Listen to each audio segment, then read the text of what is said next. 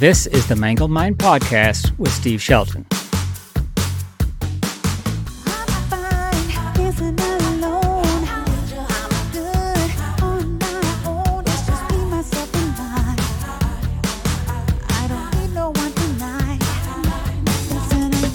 Welcome to the Mangled Mind Podcast. That song, Dancing Alone by Joyce Fenderella Irby, really makes me want to get up and dance. It's a wonderful tune, and I want to thank her for letting us use it. On today's program, I'm talking to Heather. She maintains a Facebook page called My Life as a Multiple, where she has more than 11,000 followers. For several years, she's been raising awareness for pregnancy loss, infant loss, and mental health. Why? Well, she lost a daughter at nine months back in 2016 and had a miscarriage in 2019. And on top of all that, she has dissociative identity disorder. I have a link to her page on my website, themangledmind.com, for anyone looking for it. Heather is a survivor. She grew up in a foster home, was later diagnosed with DID, and today is a stay at home mom. Heather, thank you for being here. Thank you. These past few years have been a bit rough for you, haven't they? Oh, yeah. I'm very sorry for the loss of your daughter and your unborn baby. I've never had any children, so I can't imagine. I've only had cats, and it's not even close to being the same thing. Yeah, I have cats too. It's a great thing that you're doing, getting information out there and helping women as well as people with DID. I'm just focusing on DID, and that's keeping me busy full time. I commend you for the work you're doing to help guide people along. Thank you. Okay, DID, when were you diagnosed? I don't remember the exact year, but it was after my daughter had died. Was it because of your daughter's death? Were you seeing someone? I mean, I had been in therapy in and out of my life because I was in the foster care system until I was 19 and it was court ordered when I was younger. And then my foster mother took me to therapy because I was trying to kill myself all the time in middle school and high school. So uh, she took me to therapy. And then when I left her house, I started seeking therapy because I mean, I knew that I needed it for some reason because I was self destructive and I didn't totally understand why. I kind of seeked it on my own on and off for a while too dissociative identity disorder is born out of trauma, and it's almost always trauma when we were children. To hear you going through things when you were a teen and in the foster system, a lot of that adds up to, unfortunately, the typical person who has DID. There's a lot of bad things that happened when we were kids and our mind fractured to try to protect us. How old were you when you were actually diagnosed, do you think? I was in my 20s, okay. probably my early 20s. That's that's also typical. Right. Did you start experiencing blackouts? I had already experienced them throughout my life and I didn't know what was going on. And I'd also have like episodes where I like spaced out a lot, just staring into nothing. One of my teachers actually said it looked like I was dissociating, but he didn't say dissociative identity disorder. I thought I was going crazy when I was a kid. I would miss time. Suddenly it would be a day later and I didn't know what happened the day before. Or I'd be an hour later or even, you know, just a few minutes later. I would space out, just like you said. And it's like, I'm there, but I'm not there. It makes you feel like you're going insane. Oh yeah, it definitely does. Did you experience any dramatic time loss? I don't remember most of my life, honestly, so probably. Your childhood is kind of like a blank, isn't it? Basically. If we sit down and really try hard, I don't say meditate, I hate the word meditate. If we try hard to think about it and start putting things together, we start remembering, but then that sometimes triggers another episode. And that's what would happen to me. I remember times and there are not a lot of good times. And when I remember the good times, I would start thinking about why don't I remember before this and after this? And then suddenly I black out. And I come to, you know, a few hours later going, uh oh, what happened? Yeah. You are doing a number of things to help people. It's not just with DID. You're also focusing on women who have great losses in their lives. Yeah, mostly pregnancy and infant loss because I experienced both. You lost one child when they were a few months old? Nine months, yeah. That was pretty traumatic. Did it trigger more episodes of lost time? Well, not only that, but I formed new alters from it because it was so traumatic. Do your alters have names? For the most part. How did you find out that you had alters? Mine left notes for me. That's the only way I found out. I was in my late teens when that happened. That's actually what happened to me, or someone else would be talking to me and be like, Do you go by such and such name? And I'm like, what the hell are you talking about? It's scary, isn't it? How do they know me? And how do they know me by this name? Right. There was one time when I was in high school, you know how you give each other Valentines to your classmates? One said Lauren and gave it to me. And I'm like, Oh, what? Lauren. Oh. Yeah. oh, trampy Lauren has been messing around with someone and got you a Valentine. That's one way to look at it. so I was like, what the heck is going on? Did it scare you when you saw that? Part of me was a little bit scared. I was just like, okay, maybe she just doesn't know my actual name. So she put down a name. But then you're second guessing, going, maybe she did think that was my name, and how did she think that? Yeah. I don't like the way that our system runs when children are put in foster care. It's very destructive for kids. Some are very lucky to get into a home with someone who is responsible and takes care of them. And then there are others who are not. It's just the flip of the coin. It's bad because the system is so overwhelmed. Social workers are working from morning till night and there's never a light at the end of the tunnel. And if there is a light, it's probably a train coming at them. It's bad. My foster mom wasn't the most horrible person ever. I lived with her from 2 to 19, give or take. She wasn't the most horrible person ever, but she definitely wasn't perfect. She's narcissistic and she gaslights. She even still to this day gaslights me and she doesn't tell me how horrible I am anymore or how ugly I am anymore. What the fuck? I can't believe she would call you ugly. You're not ugly. That's just mean. It's narcissistic, as you pointed out. Right. They want to bring you down so it makes them look better. That's just cruel. I was bullied at school, and I know what it's like to be put down and to be demeaned and how that makes one feel. Sorry to hear that. You've survived a lot of shit along the way to get where you are. Your Facebook page, My Life as a Multiple. You have 11,000 followers. I'm impressed. What got you involved in that? Yeah, I started it after my daughter was born. So it took me seven years.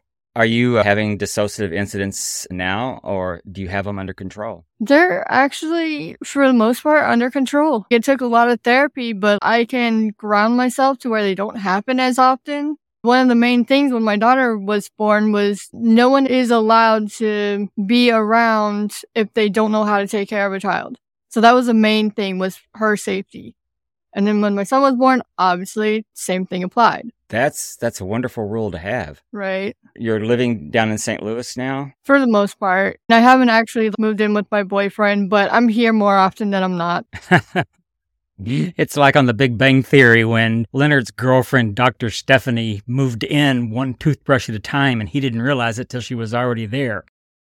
Do any of your alters come out when you're not expecting it?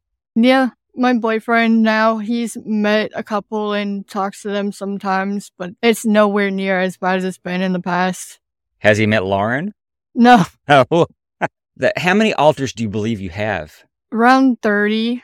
Wow. And are all of them full fledged formed alters or are some of them fragments that just appear when they're needed for something and go away? I think a couple maybe fragments, but I'm not 100% positive.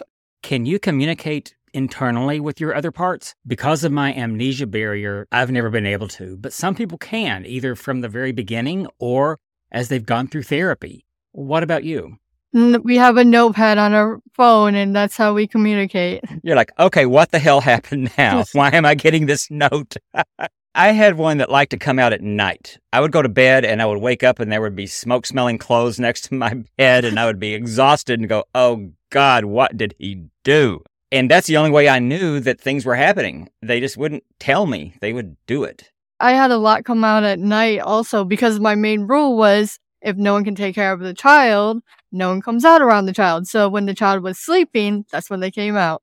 We early on put in place when we found out we were pregnant. No one is allowed around the child that doesn't have an instinct of know what to do. A child needs fed and diapered and stuff, so on and so forth. That's good. Before you had your children, did your alters pretty much do whatever they wanted to, leaving you holding the bag? Basically, they didn't do anything like really serious, like killing one, but They had their own social life. yeah, That's what I find so fascinating about this disorder is we have these others inside us that have their own memories, their own personalities, and all they want to do is live their own lives regardless of whether we want them to or not. It's a struggle.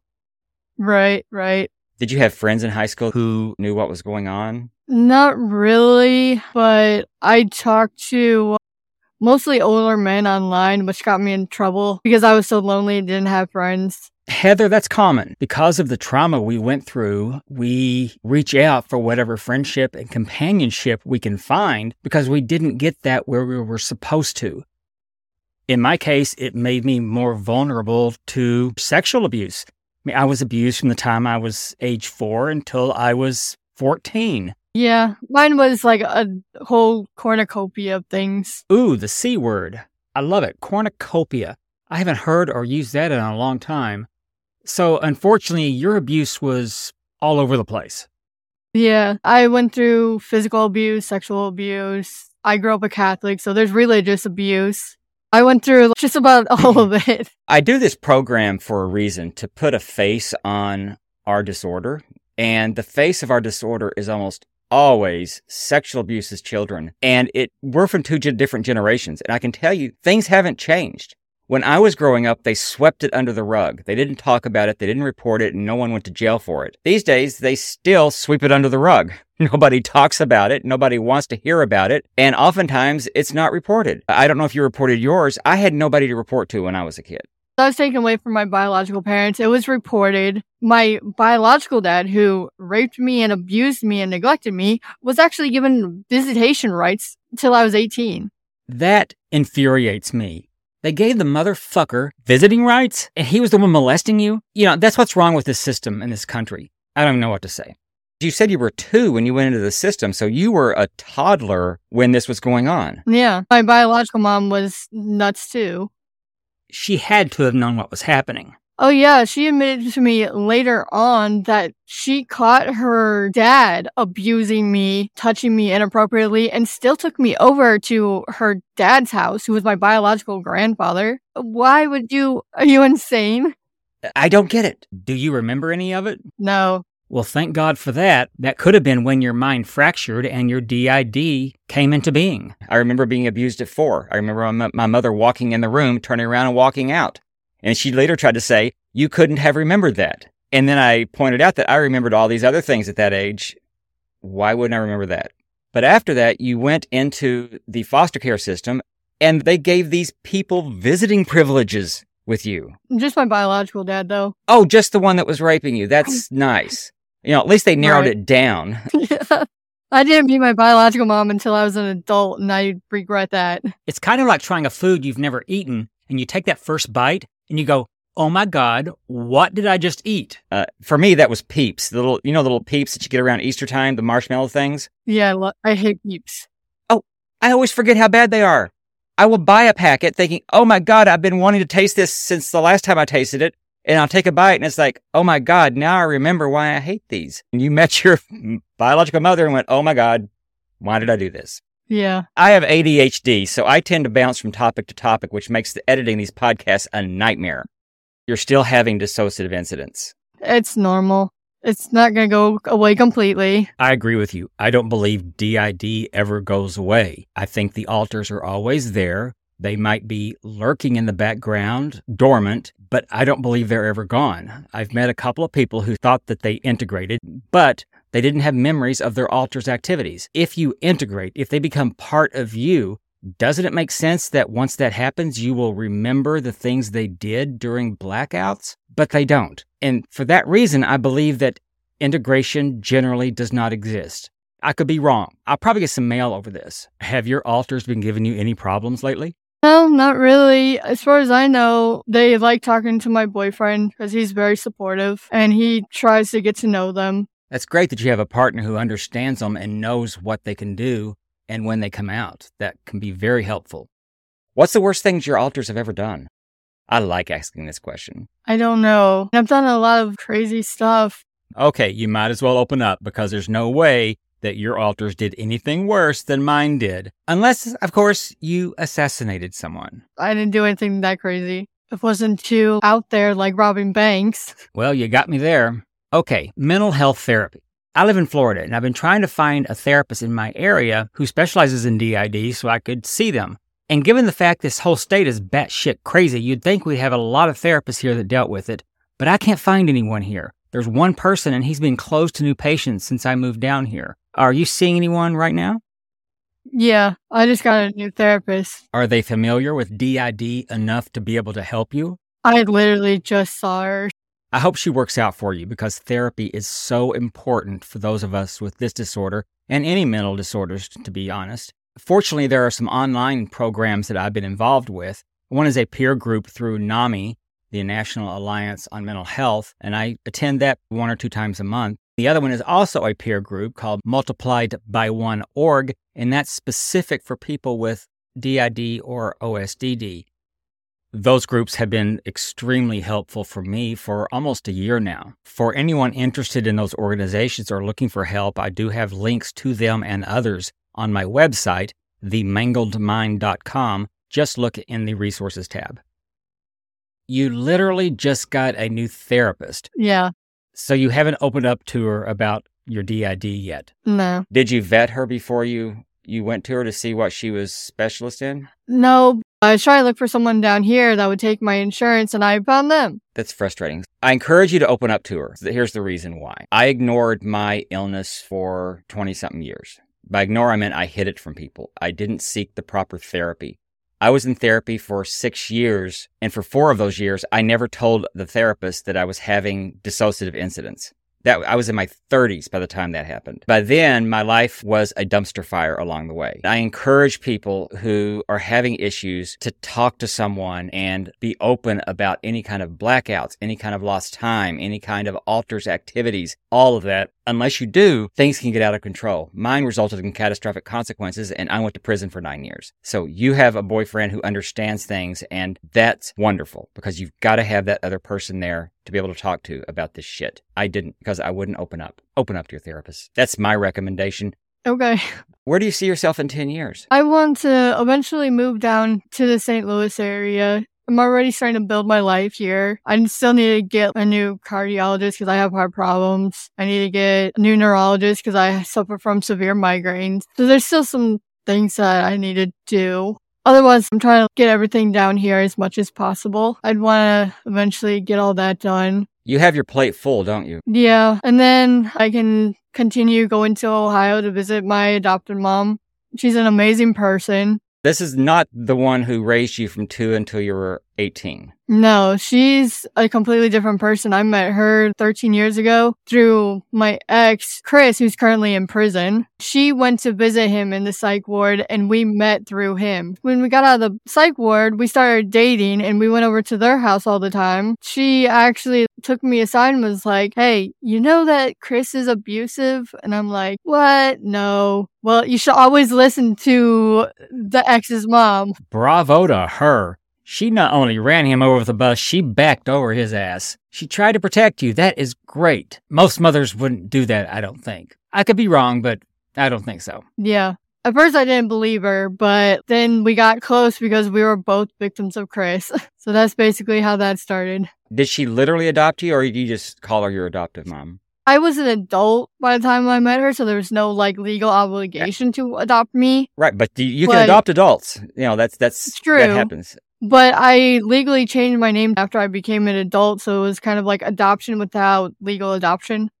So you legally changed your last name to the last name of the woman who was the mother to your ex-boyfriend because you became close after she warned you that he was an abuser. That sounds like a soap opera. Yeah, we are really, really close. I've been in her life for 13 years now.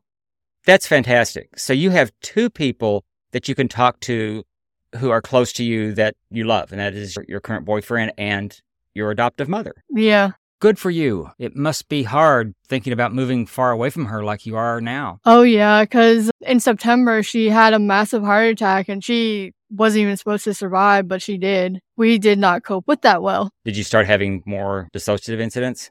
Sort of. I did other stuff too. Destructive Heather. Yeah, You went on a warpath. yeah. Did you have any dissociative incidents because of the stress of the heart attack? That's probably why I'm still having them because I haven't really coped with that well. She's like the closest person I have, besides my boyfriend, obviously. What's happening now? Are you losing a lot of time? No, not a lot, just here and there. Sam comes out sometimes. Trista does. Who's Sam? Sam is my protector. She's been around since I was six and I first attempted suicide. And who's Trista? She's been around since I was in my 20s. So I think she's one of the ones that was made after my daughter died or somewhere around that area. Or she was there all along and you just didn't know about her. That's possible too. She's more depressed and self destructive than I am, and I'm pretty depressed and self destructive. Have any of your alters tried to hurt themselves and you found out about it later? Yeah, I have had them do some crazy stuff before. So yeah. You survived. I give you props for that.